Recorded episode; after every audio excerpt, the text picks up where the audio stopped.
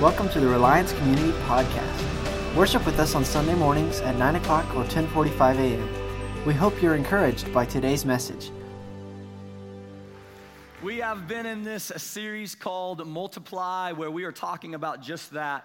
Um, that what happens outside of these walls is so important. The fact that we're supposed to come in here, grow, and be equipped in Jesus to go out there and be the pastors and the teachers and evangelists to a broken world. And so we're excited about what God's been doing through this. Today is actually going to be our last day on this. And so um, I'm excited to talk about our commission today. First of all, how many of you guys had a good Thanksgiving? Everybody have a good Thanksgiving? Because now we can do Christmas stuff. Amen. A couple, weeks ago, it snowed a little bit early, and everybody's juices started flowing. I saw Christmas stuff happening. Like we haven't even had turkey yet. Amen. And so now, now you can begin to put your, your Christmas stuff up. I, I feel like you got to have Thanksgiving before you can have Christmas. So um, we're going to jump into our Christmas series next week. Uh, but today will be our last time talking about this principle of multiplication. And it's really important because we believe that in Christ we all have a kingdom calling. We've said this every week that in Christ Jesus, we all have a kingdom calling in our life. And that kingdom calling is to know Jesus and make him known. Everybody say, Know Jesus. And say, Make him known. So that's our kingdom calling. There's not a person in this room that doesn't have that kingdom calling upon their life. There's no such thing as taking a spiritual gifts test and it says on your spiritual gifts test, you're one that's supposed to know Jesus and make him known. It's for all of us, it's all of our kingdom callings in life. Now, in that calling, then, you've heard me say this each week that we all have different assignments in that. So some of you are going to be just all out like radical teachers and you're going to be able to lead Bible studies. Some of you are going to be prayer warriors. Some of you guys are going to be like, "Man, I just love to serve in kids ministry or I love to go out into the next generation." So there's different assignments that we have. Some of you are going to be in the business world. Some of you are teachers out there and some of you guys are in the healthcare field or, or whatever it may be. We all have different assignments and where God is placing us to make sure that we know him and we make him known. And so this is this whole identity of what what multiplication is all about. And so we talked about a couple weeks ago our calling in it, and we kind of set the table for why we're called to it. And then we talked about last week that there's a cost. You guys remember that? There's always a cost to multiplication. And we talked about how Jesus tells us, You want to follow me? And we all say, Yeah, we want to follow. He says, Okay, here, here's the cost. Take up your cross and follow me. If you want to save your life, you're going to lose it. If you're going to lose your life, you're going to find your life. And so the whole identity in that is that there is a cost to multiplication, and that is denying self. Deny yourself, take up your cross, and follow me. And so we talked about that. And then today we're going to talk about the commission. Everybody say commission. Let me read the definition of what a commission is. A commission is an instruction, a command, or a duty. Okay, those are three intense words. An instruction, a command, or duty given to a person or a group of people okay? And so we all have been commissioned by default when we said yes to Jesus and we gave our lives to Jesus. By default, we were automatically commissioned into God's command to go and make disciples of all nations. It's not something that you say, I'm gonna sign up for after I come into Christ. You come into Christ, and by default, when you say yes to Jesus, the commission of God is placed upon your heart. And the commission of God is that we go out in Matthew 28 and we make disciples of all nations, baptizing in the name of the Father, the Son, and the Holy Spirit. And he says, And I will be with you to the very end of the age. So it's so the, the, the, commission of God is not for some believers and, and not for other believers. The commission of God is not something that you come into in your faith. You become really, really mature. It happens maybe in your 40s and your 50s and on, okay? The commission of God happens the moment that you say yes to Jesus. Something inside of you says, and now because I've said yes to Jesus, I'm supposed to emulate him and become like him. Amen, church? And so it's just like that that we then get this this, this identity inside of us that says this thing that we have in Christ is not just for me. This thing that we have in Christ is for all people. I was thinking about this in Ephesians 3 18 through 19, when Paul is, is, is talking and he's saying, Listen, this is what I'm praying for. And I want to read this to you because I think it's a, a really cool prayer that Paul says. He says, I pray that you being rooted and established in love, may have power together. Somebody say together. May have power together with all the Lord's holy people to grasp how wide and long and high and deep is the love of Christ. Now, listen to this. And to know this love that surpasses knowledge. Now, here's the key that you, somebody say you, that you may be filled to the measure of all. Somebody circle all in your Bibles if you still have Bibles and you're not using your devices, all right? Somebody circle all in your Bibles that you may be filled to the measure of all the fullness of God. Now, I just want you to picture God is complete within himself. He needs nothing outside of himself to make him complete. That's why he's perfect in every way. And the prayer that, that Paul is praying here in Ephesians 3 is that we would be filled to the measure of all the fullness of God in your life. Who wants a little bit of that fullness? Come on now. You want some of that fullness? I was thinking about this in, in, in just terms of our own life that we all try to emulate people in our life. My, my boys, they're really into sports, and so they're always talking about, like, you know, they want to be like Curry. And I was like, back in the day, it was, I want to be like Mike, right? You guys remember that? And, and, and then Bo Jackson comes along, and everybody want to be like Bo Jackson. And, and, and so they always talk about somebody that they want to be like. And I'm just thinking in my mind, can you imagine having the fullness, channeling the fullness of Patrick Mahomes in your life? Can you imagine, like, as an athlete, channeling the fullness of Patrick Mahomes, this young gun in the NFL who, who's setting all sorts of records, that you're channeling the fullness of him in your life? You would be an all star. You would set records. You would be, it would be awesome. And yet here's Paul saying right now, he's saying, listen, it has nothing to even do. Patrick Mahomes is nothing compared to the fullness of Jesus Christ. Nothing.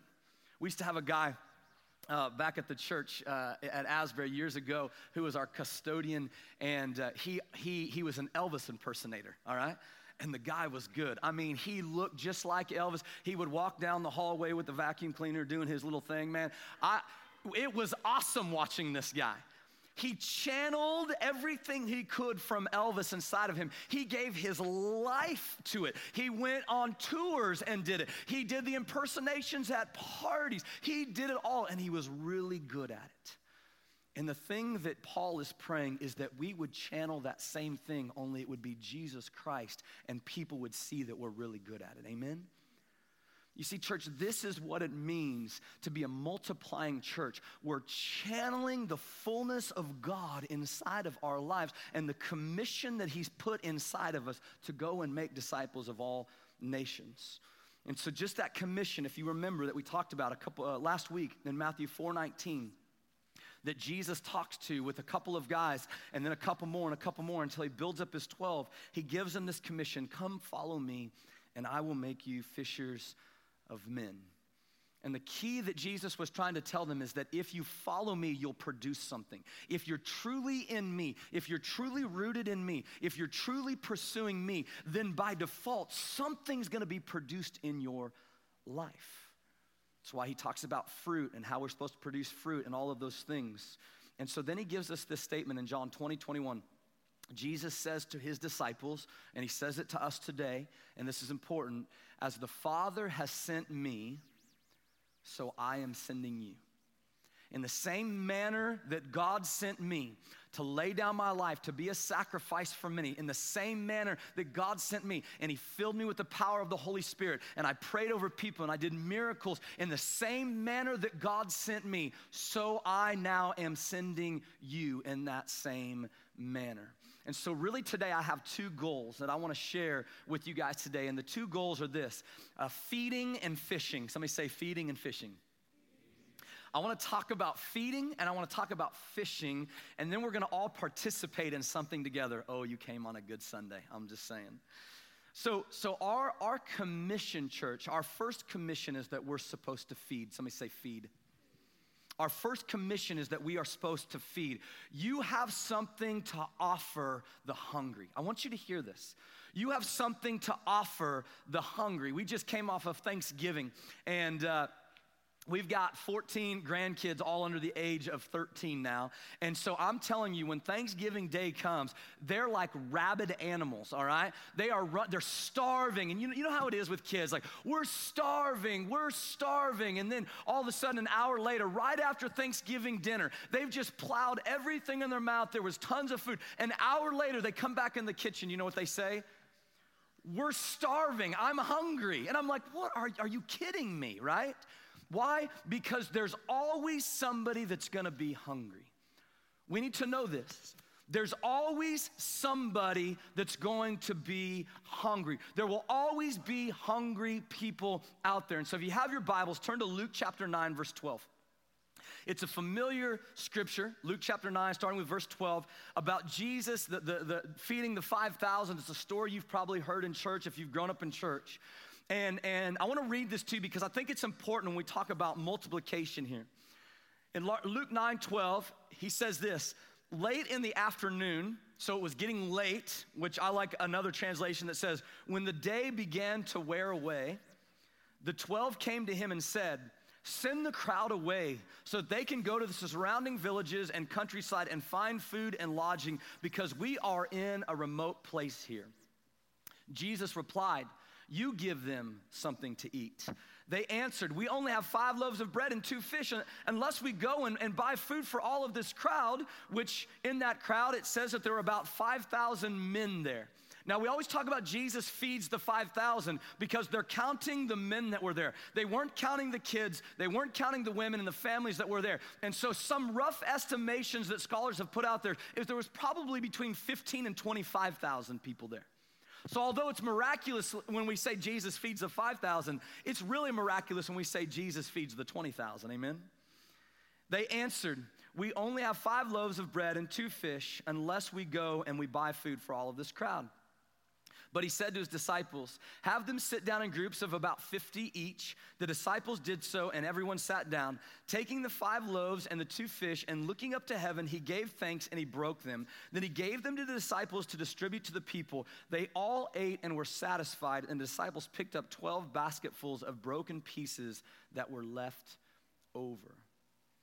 There's something about this principle that Jesus teaches us over and over in Scripture that you feed them.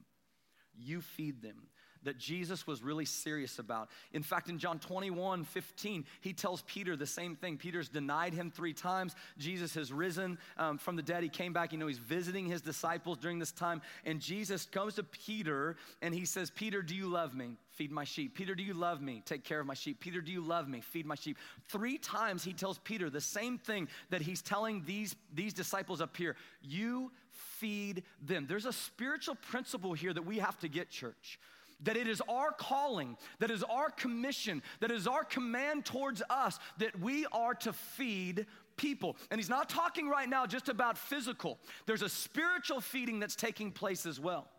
And so I want you to see this because I think it's important. The disciples, they're probably hungry themselves. Jesus has been doing ministry all day. They're hungry. Remember, it says the day was wearing away. There's the terminology wearing away. Have you ever had one of those days where you haven't eaten very much all day? The day is wearing away and you've gone from hungry to hangry? Come on now, amen? The day is wearing away. They're not hungry, they're past hungry, they're hangry. But they know if they go to Jesus and say, Jesus, we're really hungry, it doesn't look good for them. So here's what I picture in my mind. They go up to Jesus. First of all, they find the one disciple that was the sucker in the group, right? And they're like, You do it. No, you do it. All right, go, Judas, right? And he goes up and he says, Lord, Lord, the people, we're all about the people, right? The people are hungry. You should send them away because they're hungry. And you know, God, because they're hungry, that, that they need to go and get something to eat. And you know, He's trying to break this down. He's like, Jesus, so if you could just shut down your message for just a moment, you're a great preacher, but if you could just shut it down, it's noon, right? Amen? Amen? It's noon, and it's time to go get something to eat. And Jesus, with this, not, not, it wasn't a, oh man, your heart for people just amazing. Yes, send them home. He says something to them that they're going to regret. He says, You feed them, you give them something to eat. It's the dreaded verse 13. You do it, you give them something to eat. I, I, think about this in church life and how many times I've heard people come up and say, You know what you need to do, Pastor? You need to start this ministry here. You need to do this ministry here. You need to do this. If you guys would just do this, and you look at them and you go, You do it. That's a great idea. You do it. And they're like, um, I just, I really can't. I don't have the, you know, the time or whatever. It's the same kind of mentality. Now, this disciple has to go back and he has to tell these guys, uh, Jesus says that we're supposed to feed them. And there's about 20,000 people out there. Well, in, in, in John chapter 9, you read about the boy that had the loaves and the fishes. It says, There is a boy here who has five loaves and two small fish. But look what he says. But what are they? What are these things among so many? You see, immediately there was a feeling of hopelessness. All of these people need fed. Jesus just commanded us to feed them. How in the world are we going to do it? We don't have the wages to do it. We don't have the money to do it. We don't have the resources to do it. We can't do this on our own. And there was a feeling of hopelessness with the task that Jesus had just given them, yet he still gave it to them. You know, we have to know this, church, and I think this is important. If we offer nothing to God, if we are not willing to give ourselves and what we have, we're going to miss out on multiplication. What they were trying to do was look at this small, meager thing that this boy had given them, these small, meager fish, these small, meager loaves of bread that this boy had given them, and they're looking at the vastness of the crowd, and they're saying, How are these things gonna fulfill all of these people out there? There's no possible way, but it's that whole principle of multiplication. If we start with just what we have inside of us, God can multiply the rest. Amen? If we start with what we have inside of us, that I have a love affair with Jesus, that He's transformed my life, that He's done, I mean, truly changed everything about me. If, if I can start with that, God can multiply the rest. And so they've got these two fish and these five loaves for maybe 20,000 people. And it says that Jesus breaks the loaves and he gives offering to the Lord, and it says he blesses them. What is amazing is that Jesus can take that little bit that we have and he can turn it into something amazing. You see, I think a lot of us in this room feel like we have too little to offer when we talk about multiplication. We, we, we, and we've hammered this the last couple of weeks. The reason that we let the pastor stand up here on a stage and preach is because we think, God, I just can't do that. So I'm to let him do that. I'll just bring people here. And that is never the way that the church was designed. Amen? We've said it over and over and over, and I want to say it again. We've reversed the way that Jesus intended it to be. Jesus never intended to be the pastor here and the church out there, and the pastor does the preaching and the teaching, and that's it. He always intended for it to be the church that was equipped to go and do the work. Amen? Always. And so here, Jesus is teaching them this principle of multiplication, saying, if we just take the little bit that we have, I'll turn it into something amazing. And I want you to see something here, church. The miracle didn't happen in the hands of Jesus. It says that Jesus took what he gave them. He took the five loaves, broke them, gave thanks, and blessed them. He took the fish. And it never says that at that moment, 5,000 loaves of bread were, were, were, multiplied. It never says in that moment that, that 5,000 fish were multiplied. It says he took it, he broke it, he gave thanks, and he gave it back into the hands of the disciples. So no miracle happened in the moment of Jesus' hands. But when he blessed it and he put it back into the hands of the disciples, something happened where when they walked around with the baskets of bread and when they walked around with the baskets of fish, there continued to be more and more and more. The miracle happened in the hands of the disciples because Jesus blessed it. Amen? This is important for us to get. Jesus took what was given and it doesn't say that it multiplied right there in that minute. He took what was given, he blessed it, he gave it back to the disciples to distribute, and there, when they distributed it, it multiplied in front of them. God doesn't just add to things. God takes what we give him and he multiplies it into something we couldn't do in our own in and of our own selves.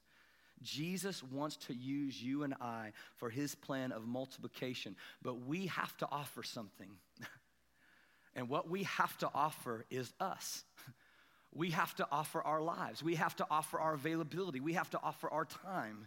What he wants to do in and through us is run this plan of multiplication that he's put into our DNA from the very beginning of time. And what we have to offer then, once we give ourselves to him, what we have to offer is that we carry within us the bread of life. Amen?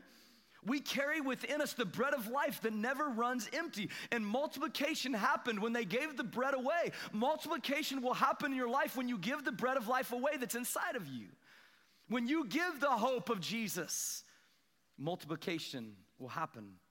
I don't know if you guys remember your math timetables and the rule about zero. Anybody remember in multiplication the rule about zero? Zero times any number always equals what? Zero.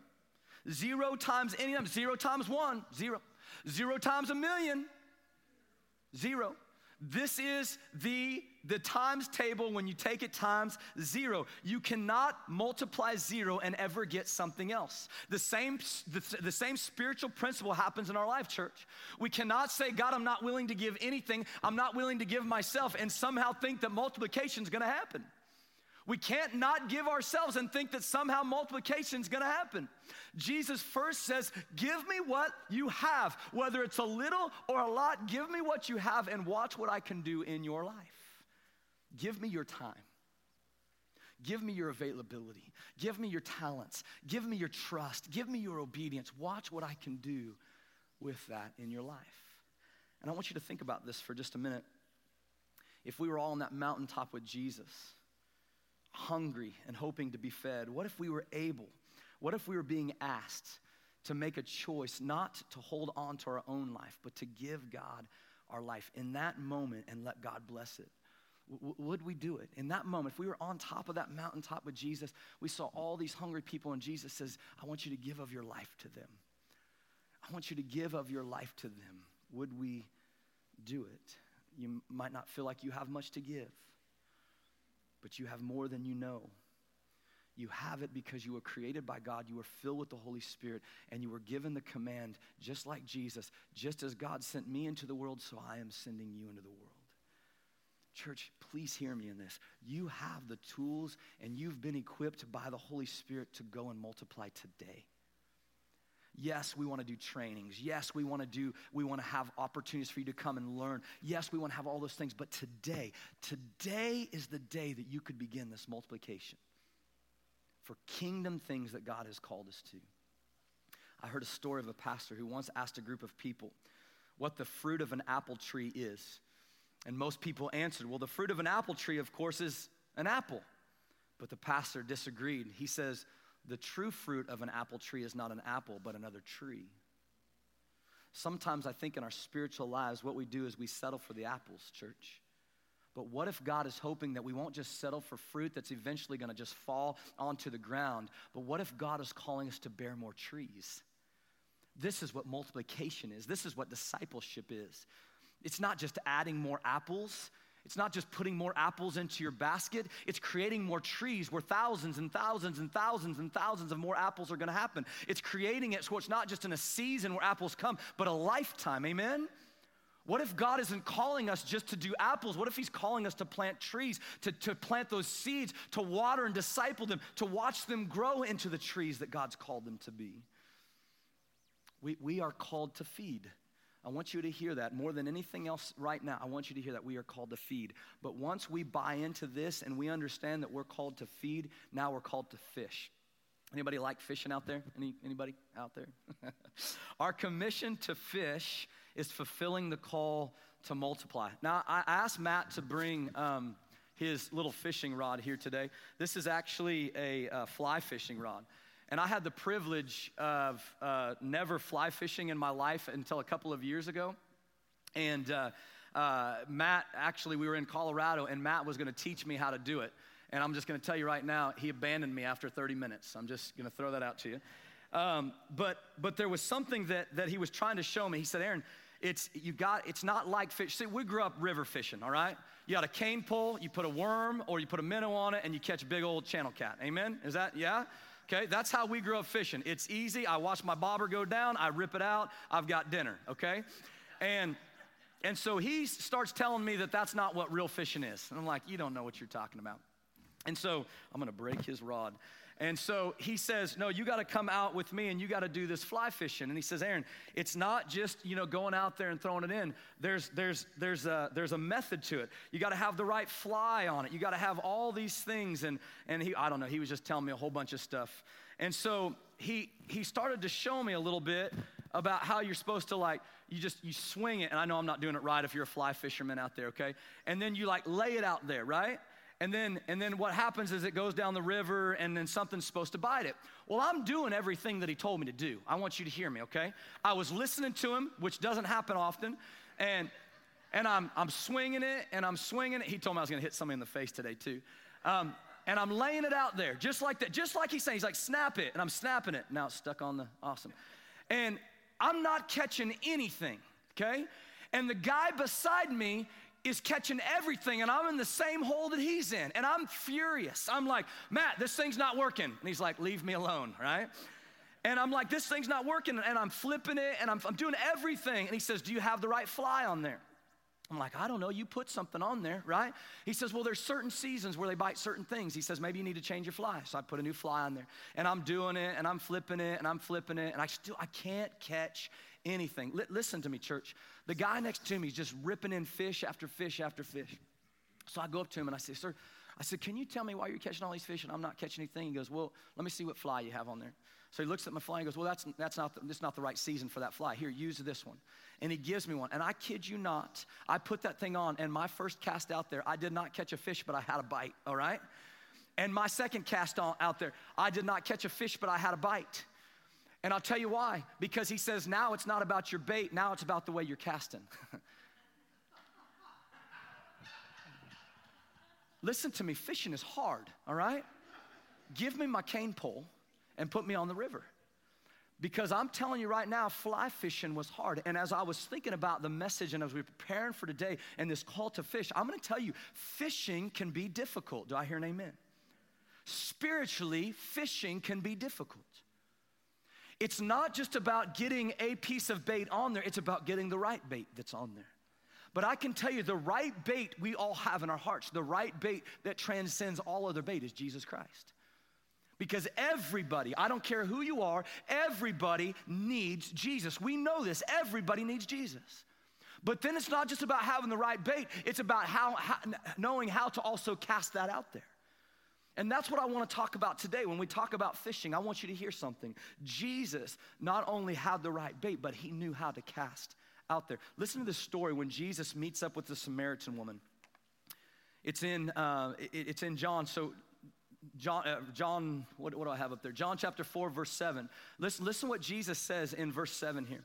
He meets the Samaritan woman at the well. You guys remember that encounter that he has? And he says, When a Samaritan woman came to draw water, Jesus said to her, Will you give me a drink? His disciples had gone into town to buy food. The Samaritan woman said to him, You are a Jew, I'm a Samaritan woman. How can you ask me for a drink? They didn't mix, for Jews do not associate with Samaritans. Jesus answered her, If you knew the gift of God and who it is that asked you for a drink, you would have asked him, and he would have given you the living water. Sir, the woman said, You have nothing to draw with, and the well is deep. Where can you get this living water?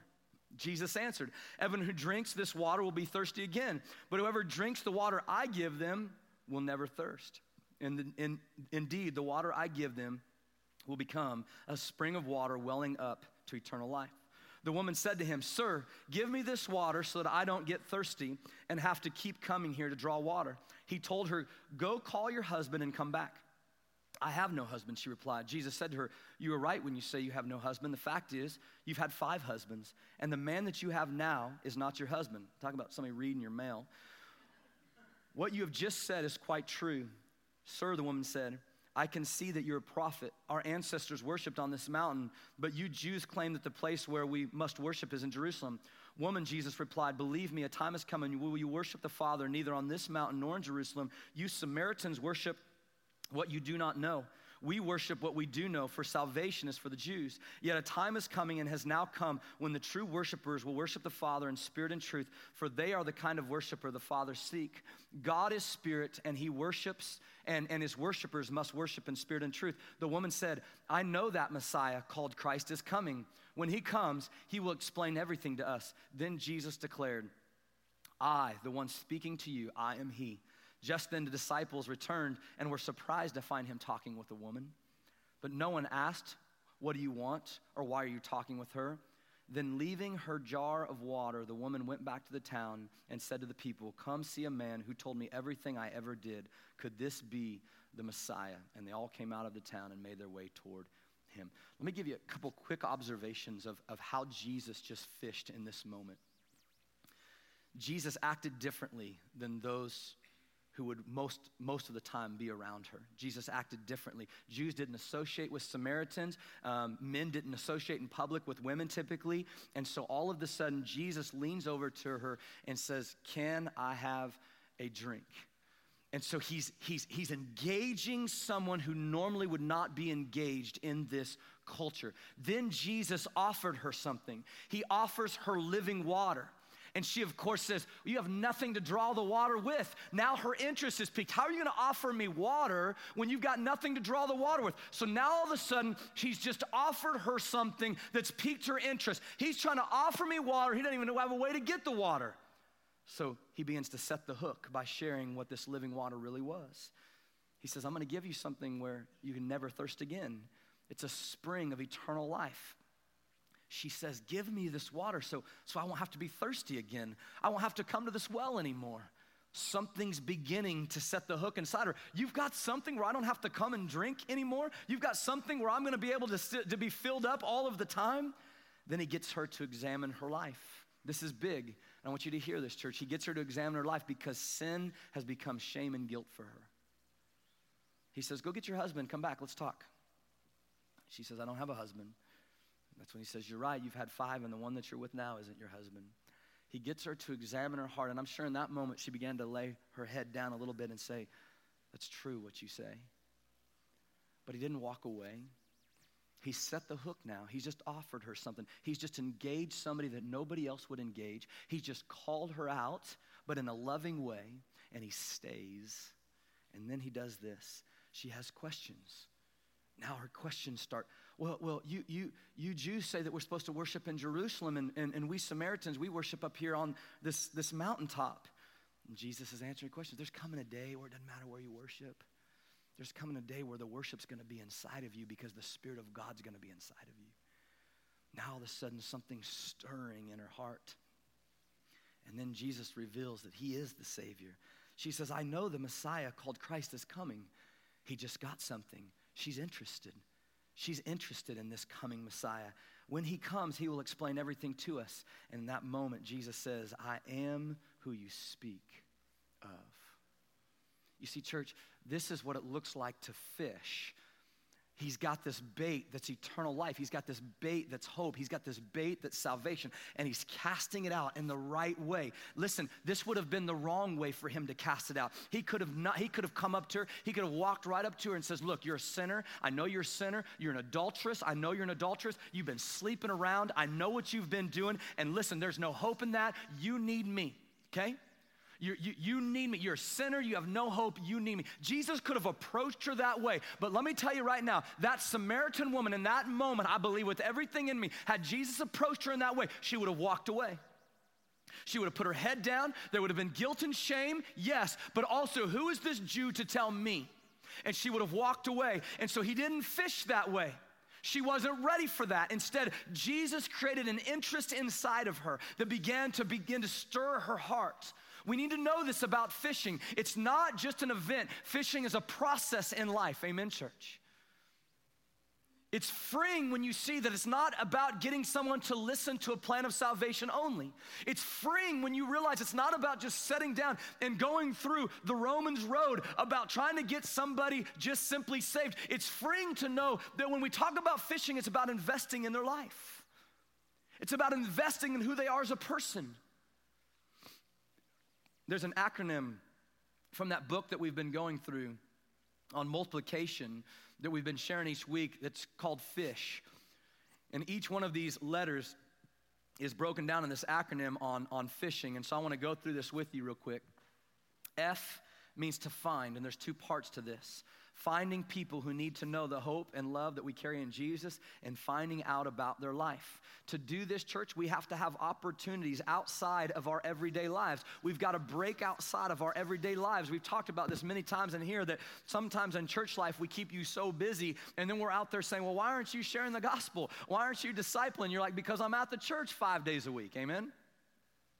We need to create opportunities for you to go out and find people who need the hope and love of Jesus. My dad is really good at this. My dad is one of the greatest evangelists that I know, and I'm going to tell you right now. Whether the garbage man comes to the farm, whether the propane guy comes to fill it, they hear about Jesus whether they want to or not, all right? Because they, they've got to do their job, and so as they're standing there, he's telling them about Jesus. But he's doing it in an engaging way. How are you doing today? Tell me about your family. Where you from? Did you grow up around here? He's fishing. He's trying to build interest in them. He's finding something that he can connect. And then the minute that he connects with them, the minute that he connects with them, he begins to tell them about the love of Christ. I've told you this before. When he had his heart attack at 53, 54, whatever it was, at the Y, and, and, and, and he coded three times. He was dead three times. And every time they'd shock him back, it's, they told, the ambulance told us. In the ambulance, he was trying to tell the ambulance drivers about Jesus as they were shocking him back to life.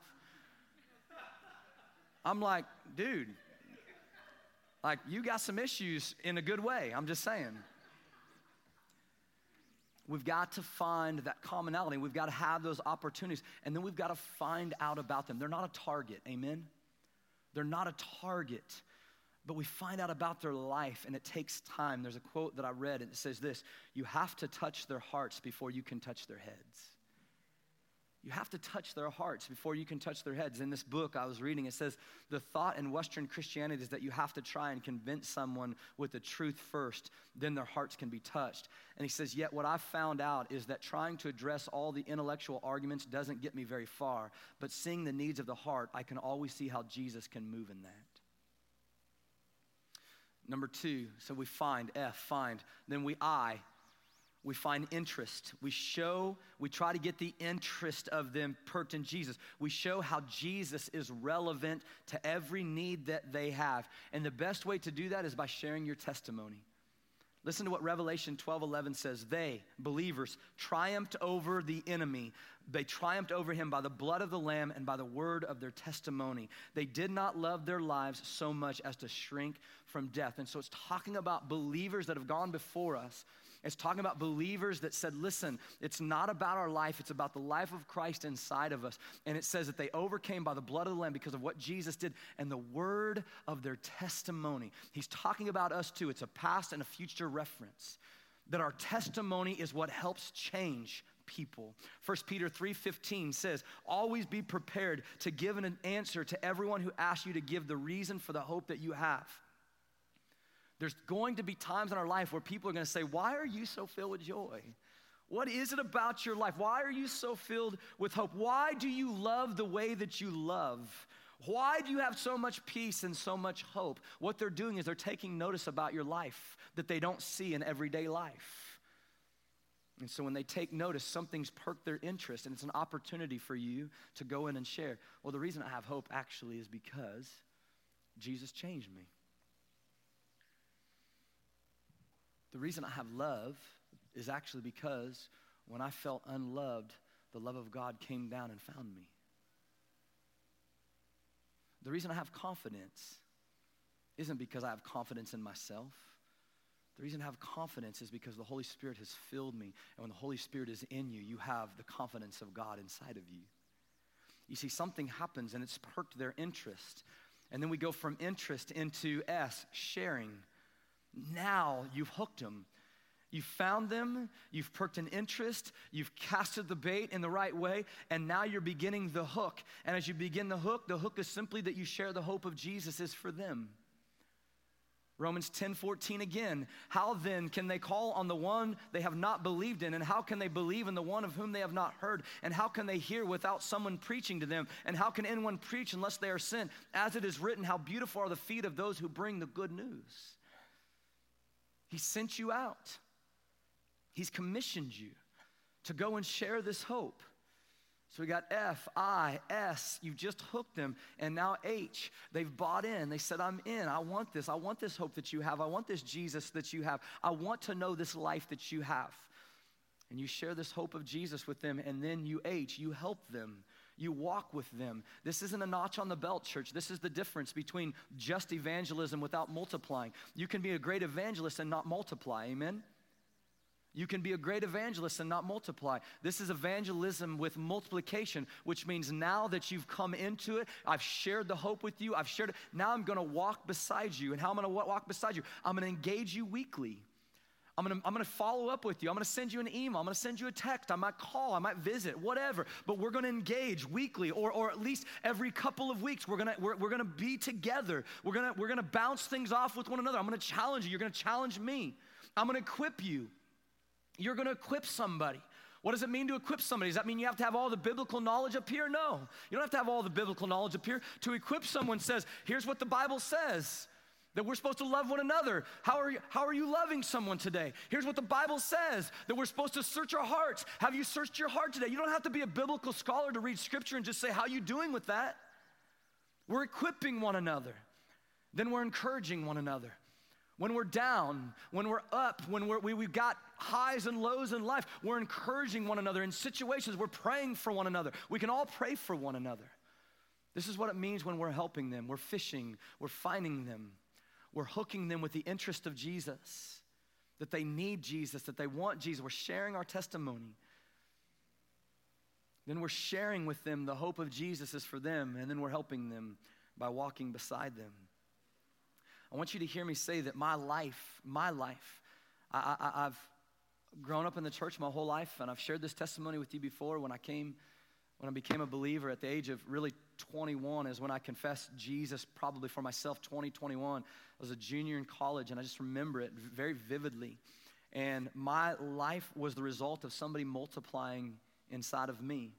I was a product of Dennis Wallace, my dad he always shared this hope of Jesus, not as a pastor, but as a father and as this guy who had this love affair with Jesus. He always shared it. So, my dad, I'm a product of Dennis Wallace, I'm a product of a guy named Tracy McKenzie. Tracy McKenzie led this group of navigators at K State. And Tracy McKenzie got a hold of my life. I'll remember it. My wife was up at, at, Lincoln. We were dating at the time. She, she went to the University of Lincoln. Don't hold that against her, but that's where she went.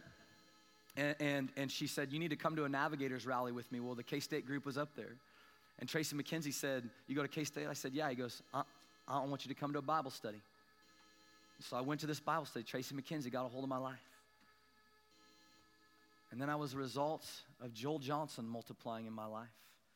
Joel Johnson was on staff with the Navigators. He was right out of college, and his, his role was to go to guys that were in Greek life, guys that were in fraternities, and, and he would go and he would pour into those guys. And so he got a hold of me and he began to disciple me.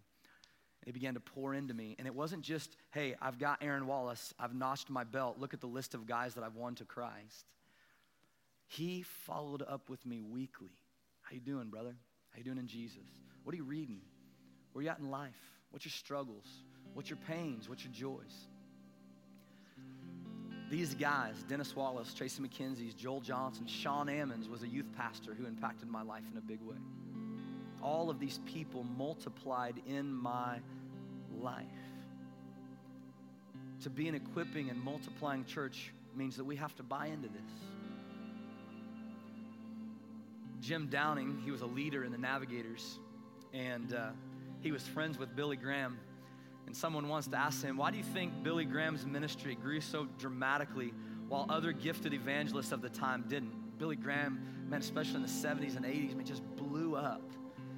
And Jim Downing answered simply with this Billy had the faith to go rent the stadium when others didn't.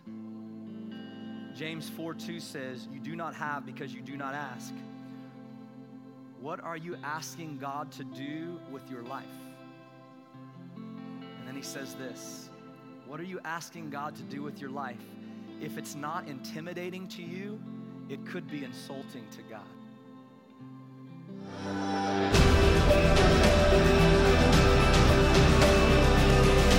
Thanks for listening today. If you want to find out how to get involved, go to reliancecommunity.org.